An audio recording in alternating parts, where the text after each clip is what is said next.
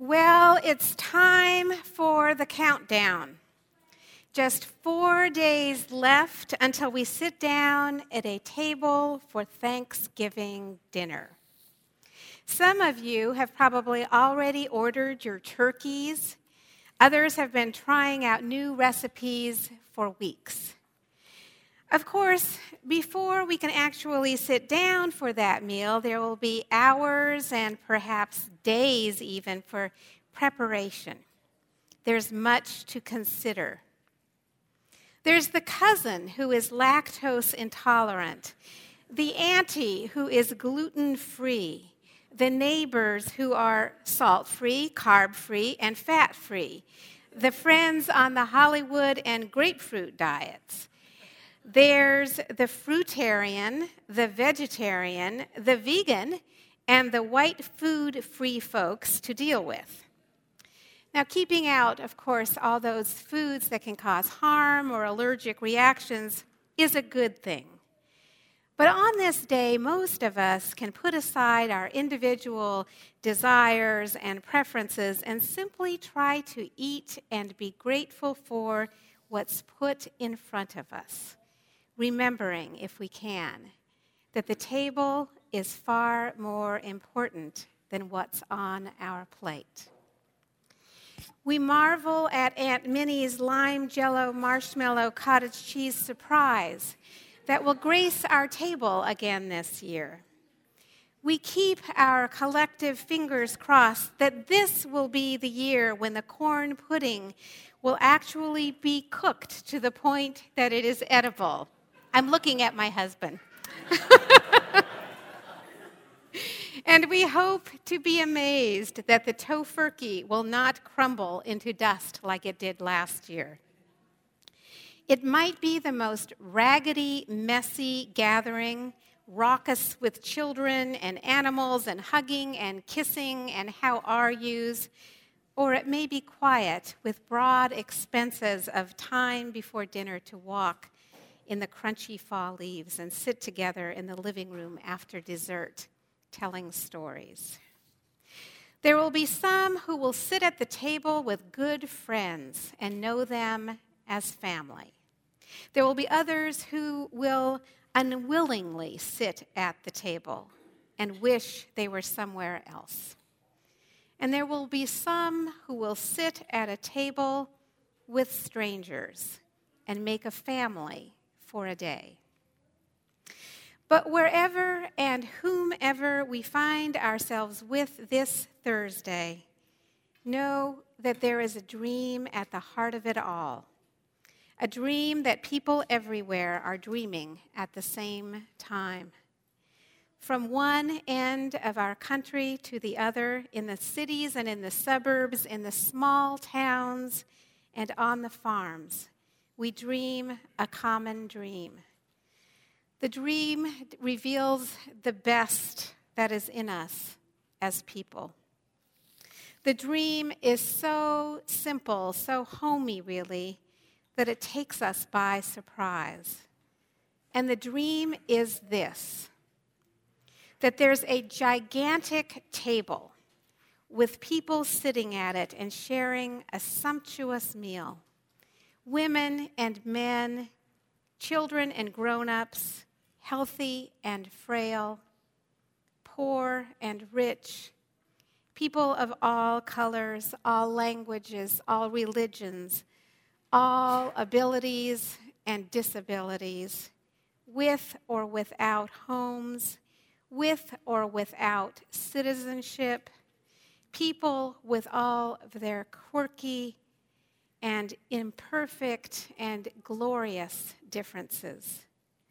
A stockbroker in New York is seated next to a truck stop waitress from Pocatello, Idaho. A soybean farmer in North Carolina is exchanging stories with a nurse from Walter Reed. A soldier just back from Iraq shares a laugh with a Native American elder. A woman living in a trailer in St. Bernard's Parish is playing peekaboo behind her napkin with a baby of a reporter from Capitol Hill. And the gigantic table stretches far into the distance, where people from other lands have found their seats and enjoy the same meal. This dream happens one autumn day each year as we gather round the Thanksgiving table, and the rest of the year feels different somehow. This dinner is shared in the homes of the wealthy, in soup kitchens, in restaurants in the suburbs. And it feels as though all of America's people will eat together this day. It is the dream of the universal table where all are welcome and where all people share and all people care and all people feast and all people are grateful. But of course, this remains a dream.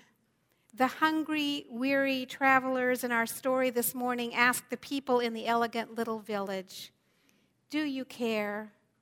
Will you share?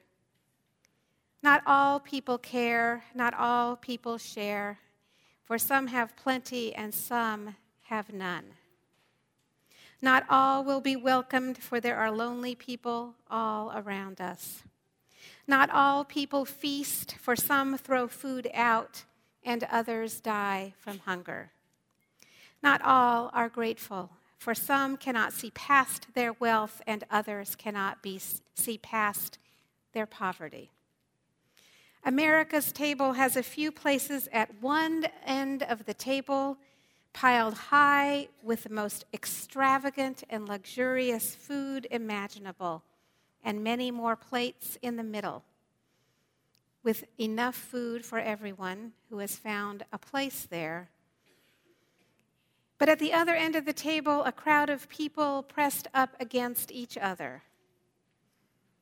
A pa- group of people under the table with nothing more than bread and only the most minimum of things to eat. For many in this country, for most in this world, the dream remains a dream.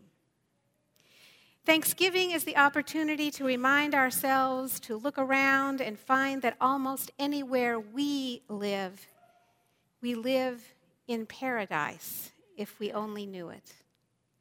We in ethical culture are moved to be unsatisfied, to envision a better tomorrow, a more fair, more loving world, and to work to bring that better world about. That is who we are. It is what makes us eager to give our own best gifts to the love and service of others with whom we share this planet. We do not want to be complacent to lose our aspiration to ensure that everyone has the right to come to the table of abundance. But this is where gratitude becomes important. Gratitude inspires us to connect with one another. It helps us to be in right relation to our abundance and our privilege. It acknowledges that our abundance comes to us as a gift it is not something we deserve or something we have earned, but simply the result of our being born in a particular place at a particular time. And the thing about gratitude is that once it rises up in you, once you let real thankfulness for all that you have rise up in you, it almost always is transformed, almost like a chemical reaction transformed right into something else. And that is almost always a generosity of spirit, which almost always leads to compassion, even radical action on behalf of others. In the stone soup story, the travelers taught the villagers how to care for one another, how to create abundance and a generosity of spirit where there had been felt only scarcity. The villagers made a feast and a festival happen by taking risks one carrot, one egg noodle, one kernel of corn at a time. Their bowls and spirits were filled and nourished. They risked bringing, bringing forth the best of what they had, and the result was a feast of plenty for the whole village. And I'm sure they were amazed by their abundance, the delicious meal they all cooked together, the delicious friends that they had made that evening. They found that joy and abundance come from contributing to something larger than just their own happiness. And that's what we do here in the Ethical Society. We come to insist that there can be abundance, an abundance of love, an abundance of hope, an abundance of peace in the world, in our homes, and in our hearts and we come to practice gratitude. Every day, said the poet, there is a thank you to be said. Every single day, a thank you, a new one.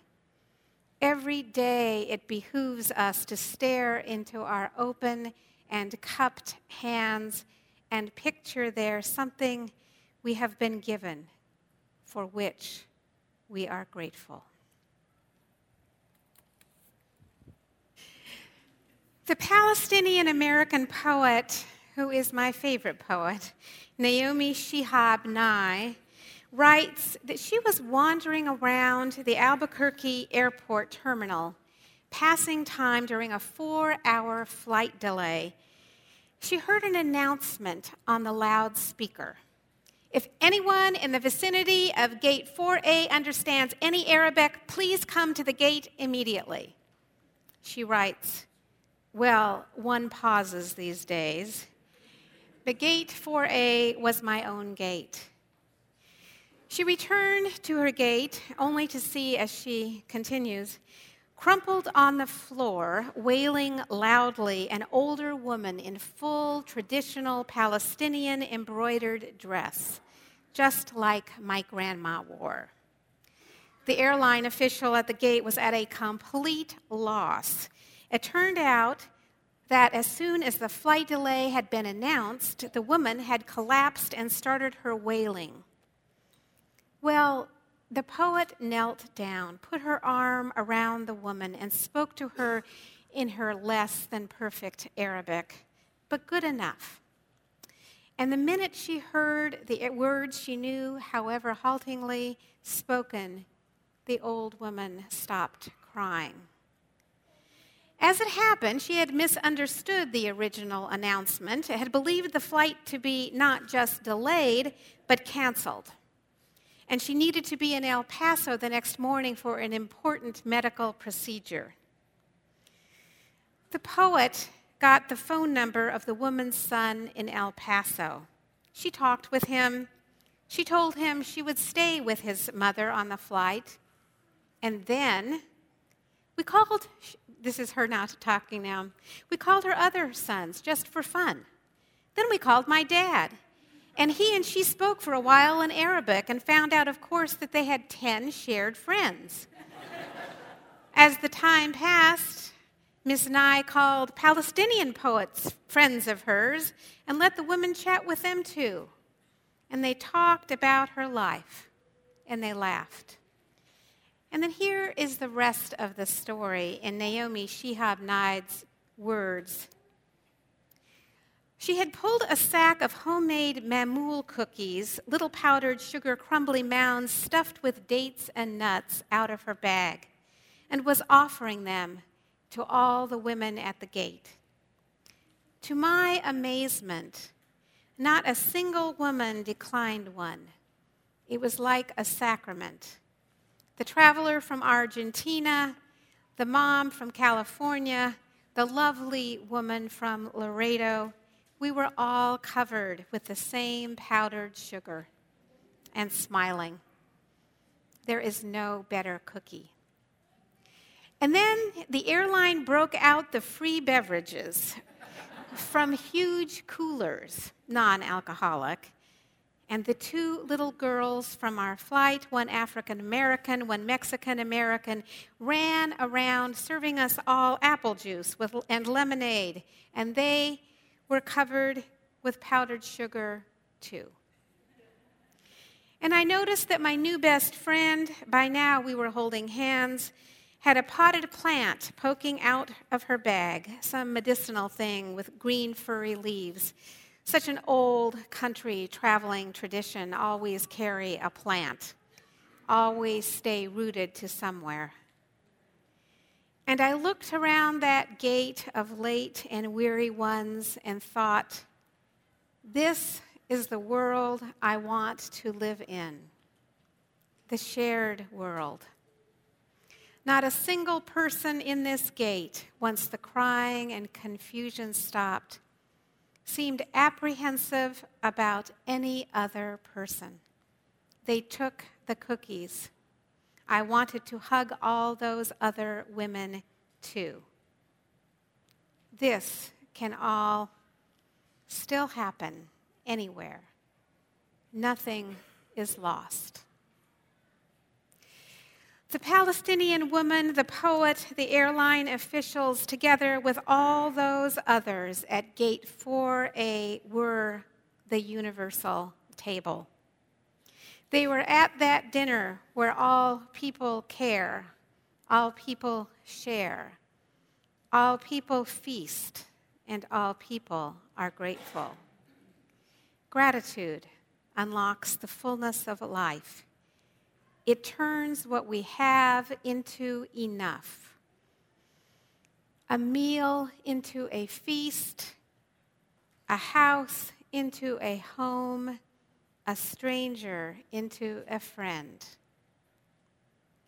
This Thursday, look around, whatever table you happen to be this week. Take it all in. See the feast that it is and be grateful.